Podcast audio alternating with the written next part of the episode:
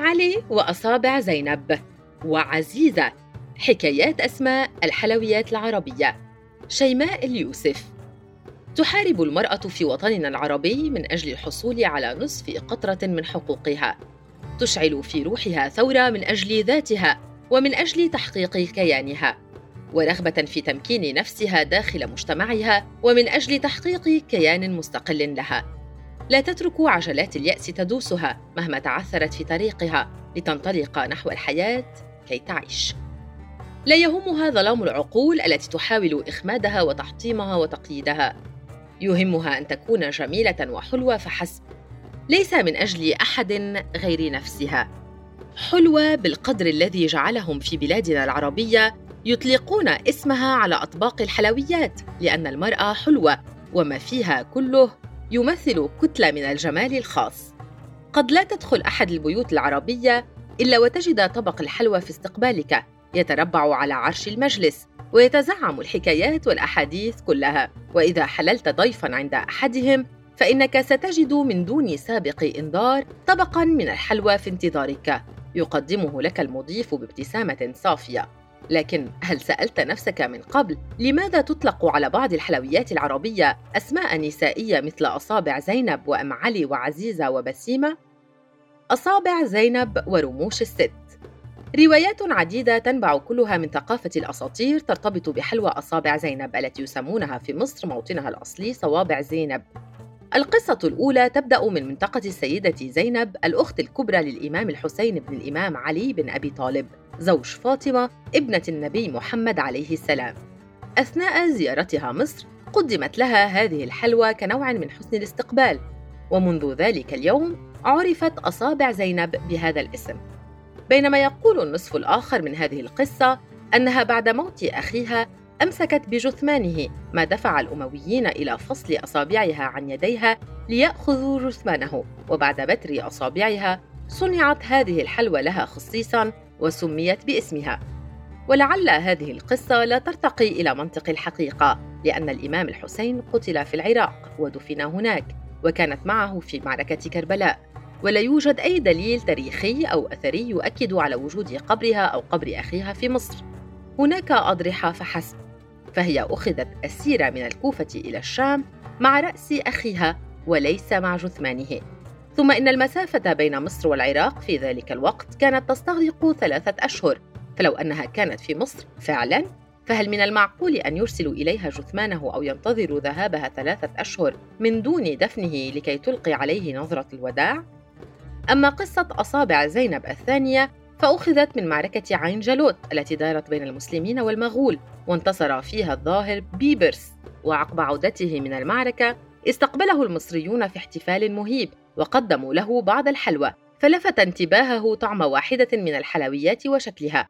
ولما سأل الطاهي عن صانعها شعر هذا بالارتباك والخوف فقال له إنها أصابع زينب فطلب بيبرس رؤية الطاهية زينب التي أعدت هذه الحلوى فأعجب بها وتزوجها بعد ذلك. ولكن يطرح السؤال كيف لقائد مثل بيبرس الذي قتل قطز بسبب تنمره وعنصريته ووصمه بالعار لأنه مملوك وليس مصري الدم؟ أن يتزوج خادمة من القصر. كما أنه لا معلومات تؤكد صدق هذه القصة. أما القصة الثالثة وهي الأقرب إلى الصدق فتقول إن شابا أحب فتاة كانت مغرمة بطهي الحلويات لكن أسرته ترددت في قبول زواجه منها فابتكرت حلوى وقدمتها لهم كنوع من الود من أجل الموافقة. وأعجبت الأسرة بهذه الحلوى وأطلقت عليها اسم أصابع زينب ثم انتشرت في مصر بعد ذلك. ثمة حلويات أخرى أخذت أسماؤها من جسد المرأة مثل حلوى رموش الست التي تمثل واحدة من أبرز الحلويات الشامية التي هبطت إلى مصر من العراق. واستطاع المصريون التفنن في أشكال تقديمها واستحداثها من خلال إضافات جديدة إليها. ظهرت هذه الحلوى في طرابلس وتحديدا في عهد الحاكم بربر آغا الذي عرف عنه حبه للحلويات والعزائم. وخلال مناسبة أقامها قدمت حلوى على شكل رموش فاقترح أحد ضيوفه تسميتها برموش الست. أم علي أول حلوى توزع في التاريخ بعد جريمة قتل. تعد حلوى أم علي الحلوى الأكثر انتشاراً في مصر وفي الكثير من البلاد العربية. لم تنتشر حولها الأساطير مثل أصابع زينب بل ذكرت قصة واحدة حول نشأتها التي تعود إلى زوجة عز الدين أيبك وكانت كنيتها أم علي. صنعت هذه الحلوى بعد أن ثأرت لنفسها من فعلة زوجها بقتل شجرة الدر. كان طلاق عز الدين أيبك لزوجته وأم ابنه أحد الأسباب التي أشعلت في روحها نيران اللوعة والحقد إذ كان يطمح إلى التربع على عرش الحكم المملوكي فأحدث زواجه من شجرة الدر نقلة نوعية في تاريخه وأصبح السلطان الأول للمماليك بانتهاء حكم الأيوبيين. ولما تزعم السلطة وألغى دور شجرة الدر كادت له وأقسمت أن تتخلص منه وأمرت بقتله. وصل الخبر إلى زوجته السابقة أم علي وما كان منها إلا أن تنتقم منها بسبب زواجها من عز الدين أيبك وقتلها له.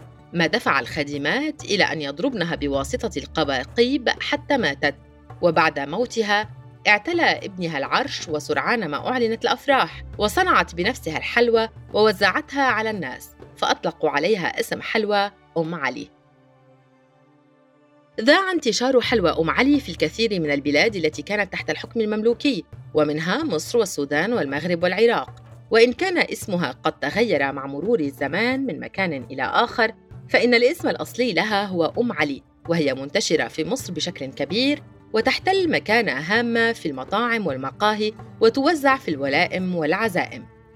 لم ترق لي هذه القصة التي شعرت فيها بالخيبات وأولها لمناسبة تقديم الحلوى التي توزع احتفاء بقتل امرأة أخرى لم تقترف ذنبا في هذه الحياة إلا أنها وافقت على الزواج من رجل أقنعها بالارتباط به من أجل تقلد المناصب ولم ترتكب أي جريمة بقبول الزواج منه بحسب ما يشرع الدين الذي تعتنقه ومثلها مثل كثيرات يقبلن الزواج برجل متزوج بموجب النصوص الدينية وإن كنت لا أقبل بتعدد الزوجات فلا أقبل أن تقتل امرأة اختارت أن تكون زوجة ثانية. فهذه حياتها ولها مطلق الحرية فيما تريد أن تختار. عزيزة سر غرام السيد مصطفى في بورسعيد. بعد أصابع زينب وأم علي يأتي دور عزيزة. الموطن الأصلي لنشأة هذه الحلوى هو مصر. وتحديداً بورسعيد بدأ انتشارها في نهاية أربعينيات القرن الماضي على يد مواطن مصري يدعى السيد مصطفى الذي استخدم اللبن والنشا والسكر في ابتكار حلوى جديدة. لم يضع لها اسما حتى تزوج من حبيبته عزيزة. ومنذ تلك اللحظة ألصق اسم زوجته بالحلوى التي شاركته في صنعها. أخذت عزيزة تنتشر في بورسعيد حتى وقوع العدوان الثلاثي على مصر. ما دفعه إلى ترك مدينته كما فعل الكثيرون. أخذت حلوى عزيزة تنتقل معه من مدينة إلى أخرى بين المحافظات المصرية وتحظى برواج كبير بين المصريين في القاهرة ودمياط وبورسعيد. بسيمة صاحبة الوجه المبتسم. يأتي دور بسيمة تلك المرأة التي اشتهرت بحبها للحلويات وبابتسامتها وعرفت بين الناس بصاحبة الوجه المبتسم وفي إحدى المناسبات الخاصة بها صنعت حلوى من الدقيق والسمن وأضافت إليهما جوز الهند ثم قامت بتوزيعها على الناس كما اعتادت أن تفعل. ولما أعجبهم ما صنعته أطلقوا اسم بسيمة على الحلوى تقديراً لها وهي تنتشر في الكثير من البلاد العربية. غزل البنات على الرغم من أن حلوى غزل البنات إيطالية الأصل إلا أنها انتشرت في البلاد العربية بشكل كبير ويعود سر تسميتها بهذا الاسم إلى أحد العمال داخل أحد مصانع صناعة الحلويات الإيطالية وتحديداً عام 1400 إذ وضع العامل كمية من السكر في قالب معدني وتركها على نار هادئة. وأثناء عمله لاحظ العديد من الخيوط الهشة تخرج من القالب ولما حاول تجميع هذه الخيوط أسرعت الفتيات لمساعدته. بعد أن قامت الفتيات بغزل الخيوط ذهب إلى السوق وباعها. وبيعت في البداية باسم غزل الجنية. ثم بعد ذلك عرفت بالحلوى القطنية. وانتهى الأمر إلى تسميتها بغزل البنات. وفي حين أن مجتمعاتنا العربية قد أطلقت الأسماء النسائية على الحلويات فإنها أيضاً صنفت ووضعت تقييماً لأخلاق النساء باستخدام الحلوى. فخرج كلام كثير يشبه الفتاة غير المحجبة بالحلوى المكشوفة التي تتراكم حولها الحشرات الطائرة والزاحفة على حد تعبيرهم فيما أن المرأة المحجبة تشبه الحلوى المغلفة التي لا تقترب منها الحشرات ربما لم ينتبهوا إلى أنهم وصفوا من يعتدي على المرأة المتحررة بأنها حشرة وأنه لا يمكن للمرأة العاقلة متحررة الفكر أن تلتفت إلى حشرة.